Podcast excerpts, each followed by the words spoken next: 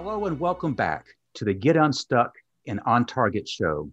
I'm Mike O'Neill with Bench Builders, and we're speaking with thought leaders to uncover tips to help you break down the barriers that may be keeping you or your business stuck. Joining me today from Pittsburgh is Emily Melious. Emily is a talent management consultant, she's a career coach, and she is the founder of Launch Consulting. Welcome, Emily. Thank you so much for having me. It's great to be here. Well, I'm looking forward to getting right into um, our time together. Emily helps companies do three things in particular increase engagement, productivity, and profit. And she helps them do that by helping them harness the employee's untapped talent.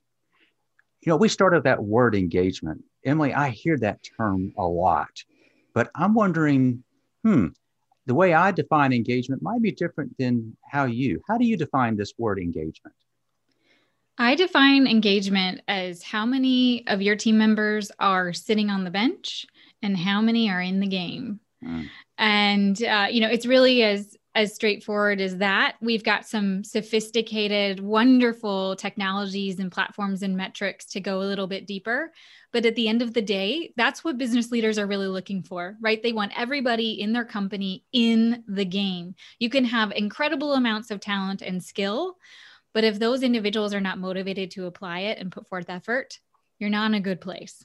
So that's that's what I care about at the end of the day um, is really making sure that we're maximizing all of the potential available amongst the employees you know, you used the term getting them off the bench. Um, mm-hmm. Obviously, I kind of lit up when I heard you say that, but that's the name of our business, Bench Builders. But mm-hmm. you know, if you're going to help your clients increase engagement, as we've now defined that, what are the ways that you go about doing that? Excellent question. And there's a couple of ways. It's multifactorial. The first is, and I think most important, one of the things that we really start with helping our clients understand is a third dimension of the mind. So, most everyone knows about skills and personality. Um, that's often measured with the assessments that we're very familiar with, like Myers Briggs and Predictive Index and DISC and uh, Strengths Finders, right? The list goes on and on. So, most people are, are well aware of those traits of themselves and of their employees.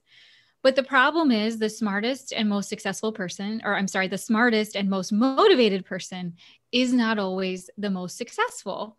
And what is important to, to see in the equation is how individuals naturally operate.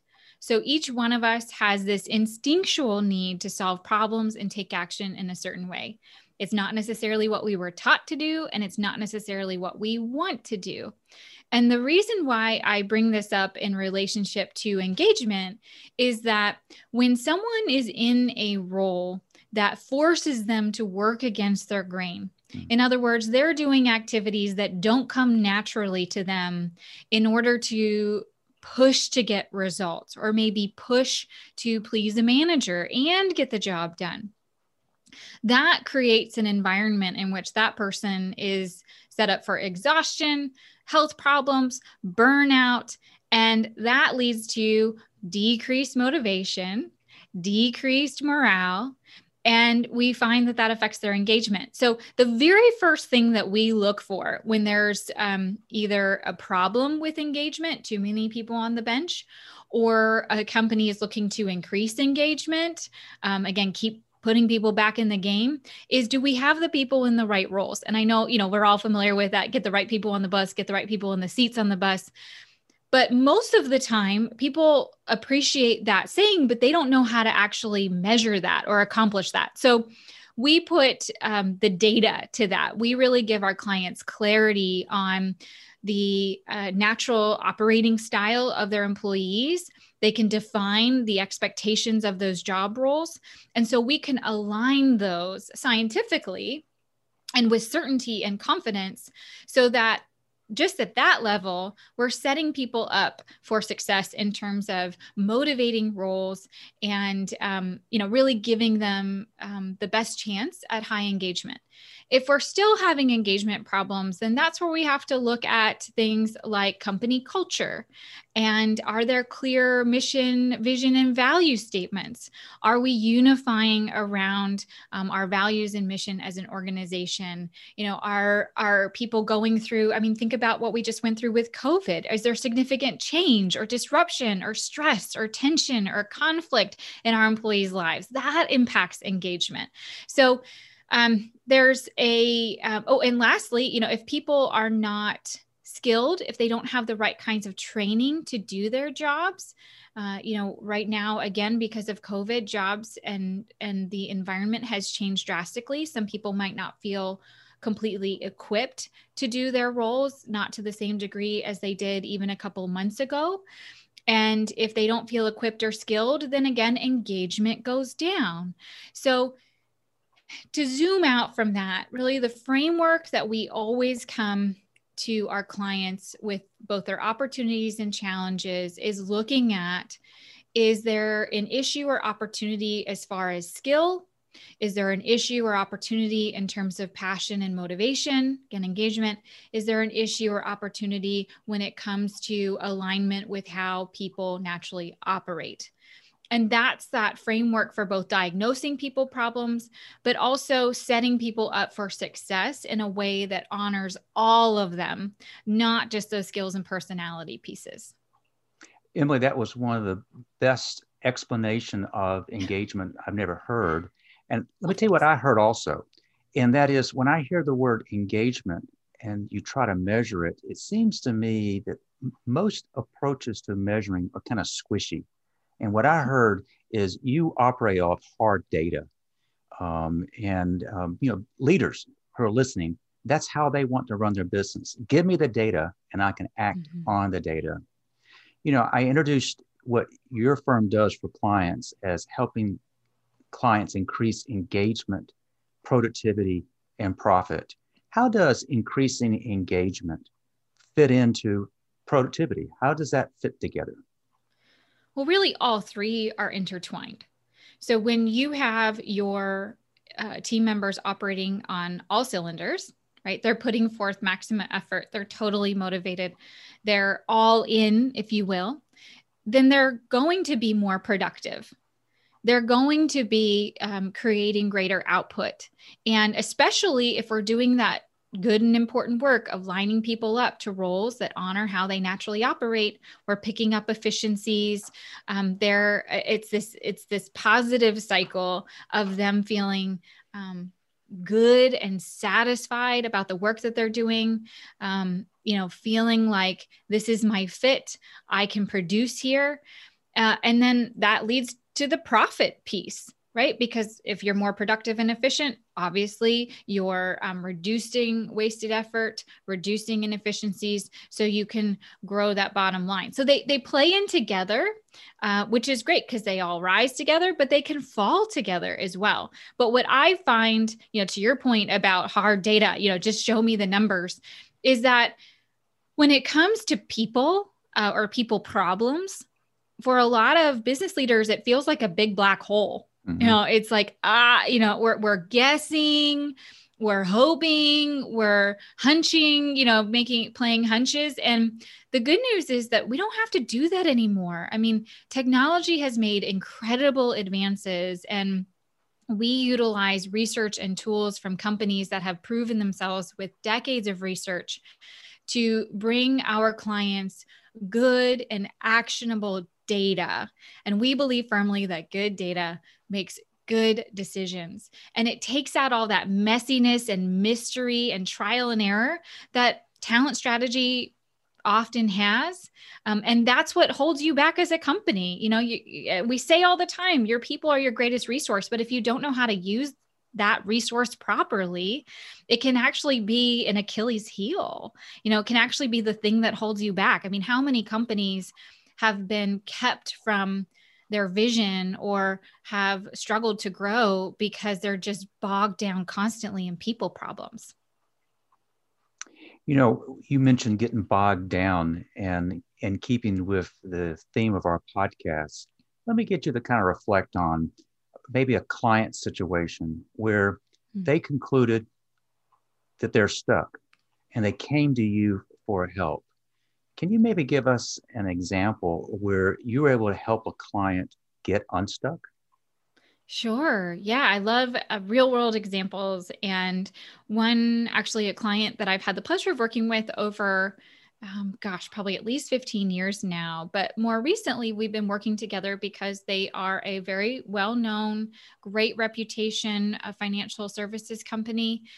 And that industry, for those that are familiar with it, is is um, sort of notorious for pretty bad retention uh, tons of turnover. You know, there's lots of people that get into that career and quickly get out. You know, they just don't succeed. So this particular organization actually has has better numbers on retention than most. So they're they're doing some things right, but they still wanted to do better, and they were struggling because some people were working really well some people were succeeding out, out of the model that they had for hiring and training some were not mm. so it was a complete mixed bag in outcomes, even though their process for hiring and training and equipping was the same.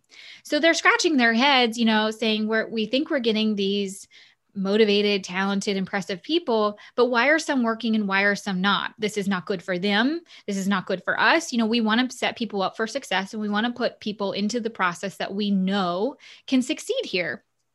And so what we were able to do is come into that process and actually do the people analytics. So we were able to to assess the MOs, the modus operandi, that operating style of the advisors that they had. Hmm. And that illuminated for us patterns because we could see um, first off, is there is there a commonality?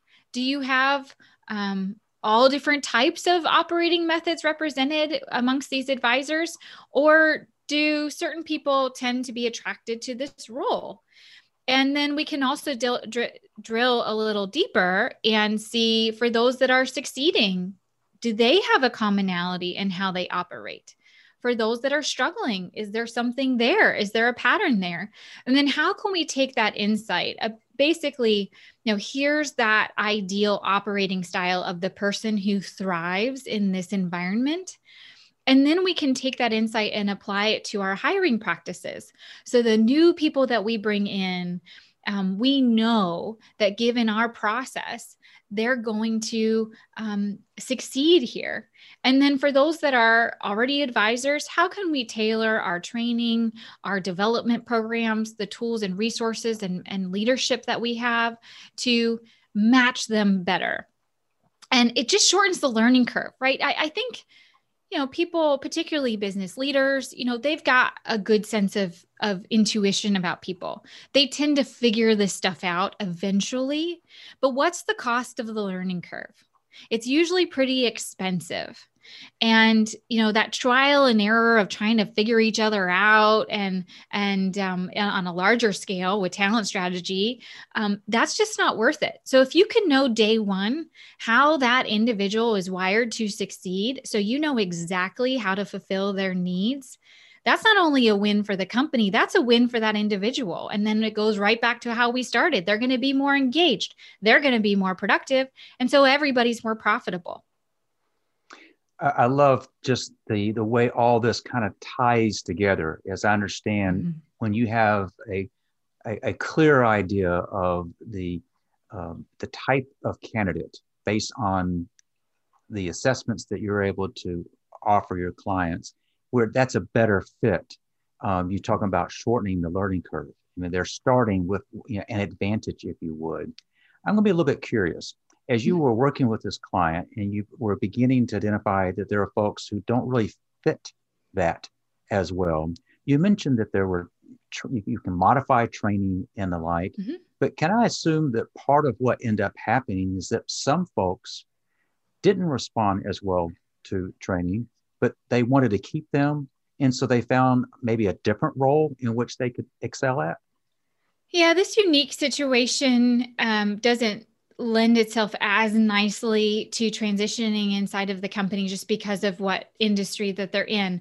But those people had an opportunity to rethink the way that they were doing their work. And now that we had the information to help them do that. So I'm I'm not in the business of coming in and saying, you know, fire half the people. I I, I want uh, every um, last resort to be how can we best utilize this person inside of this organization?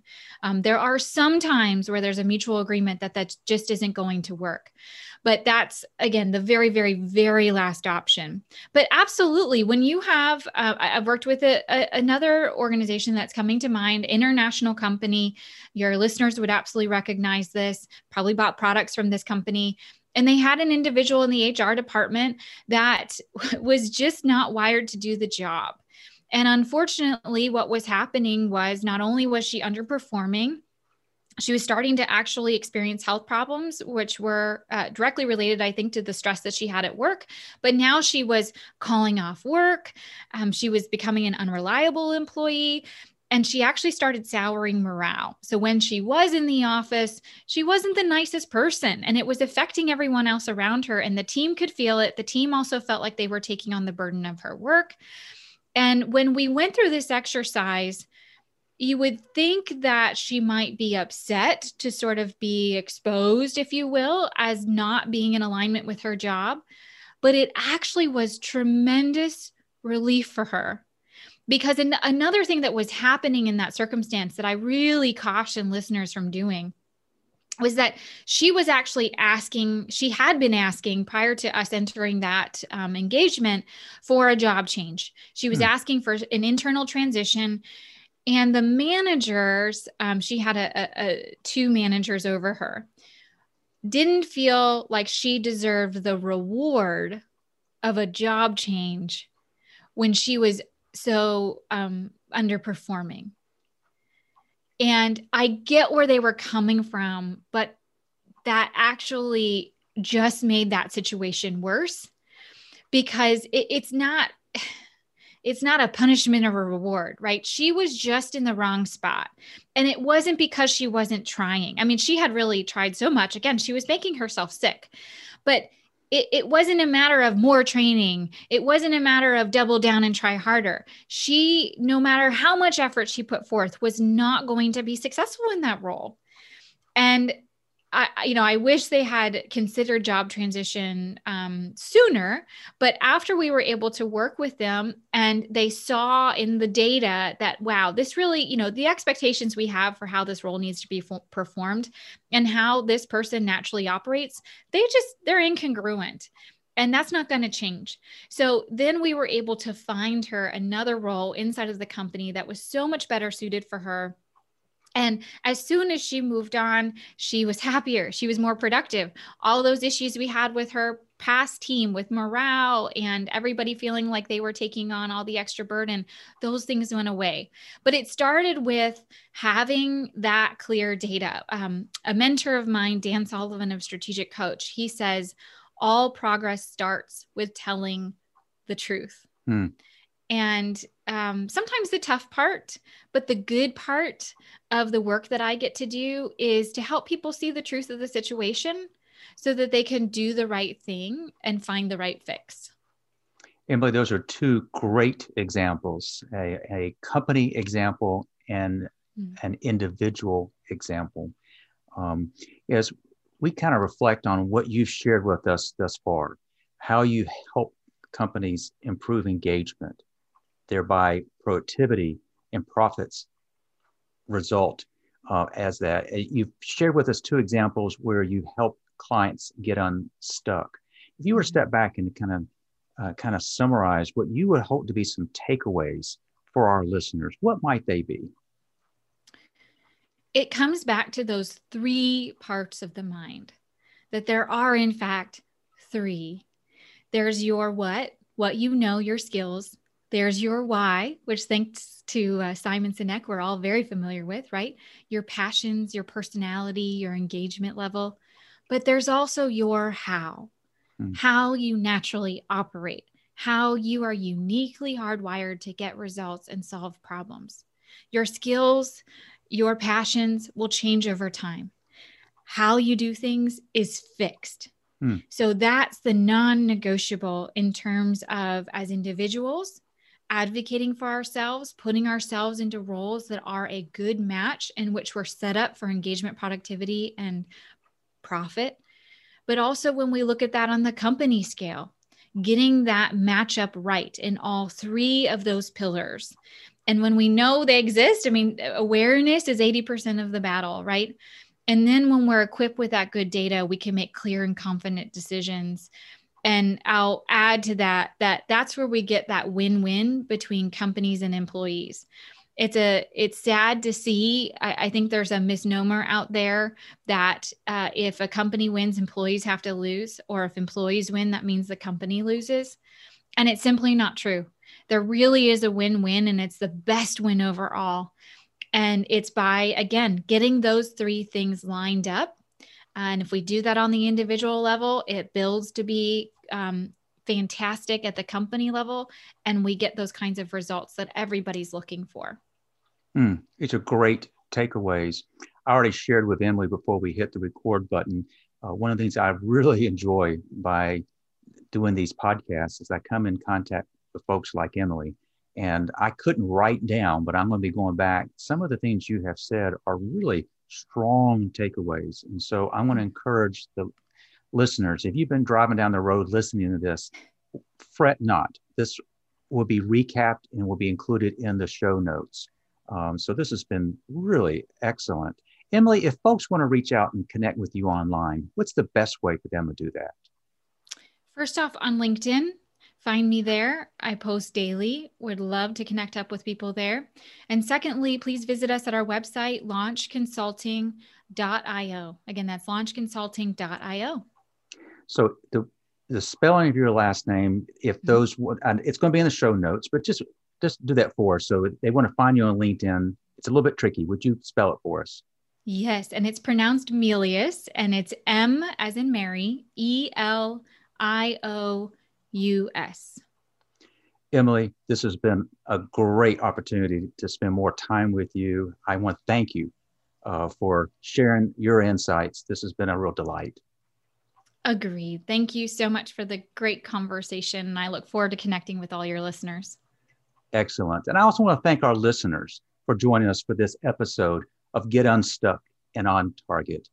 Emily is typical of the great guests that we're lining up.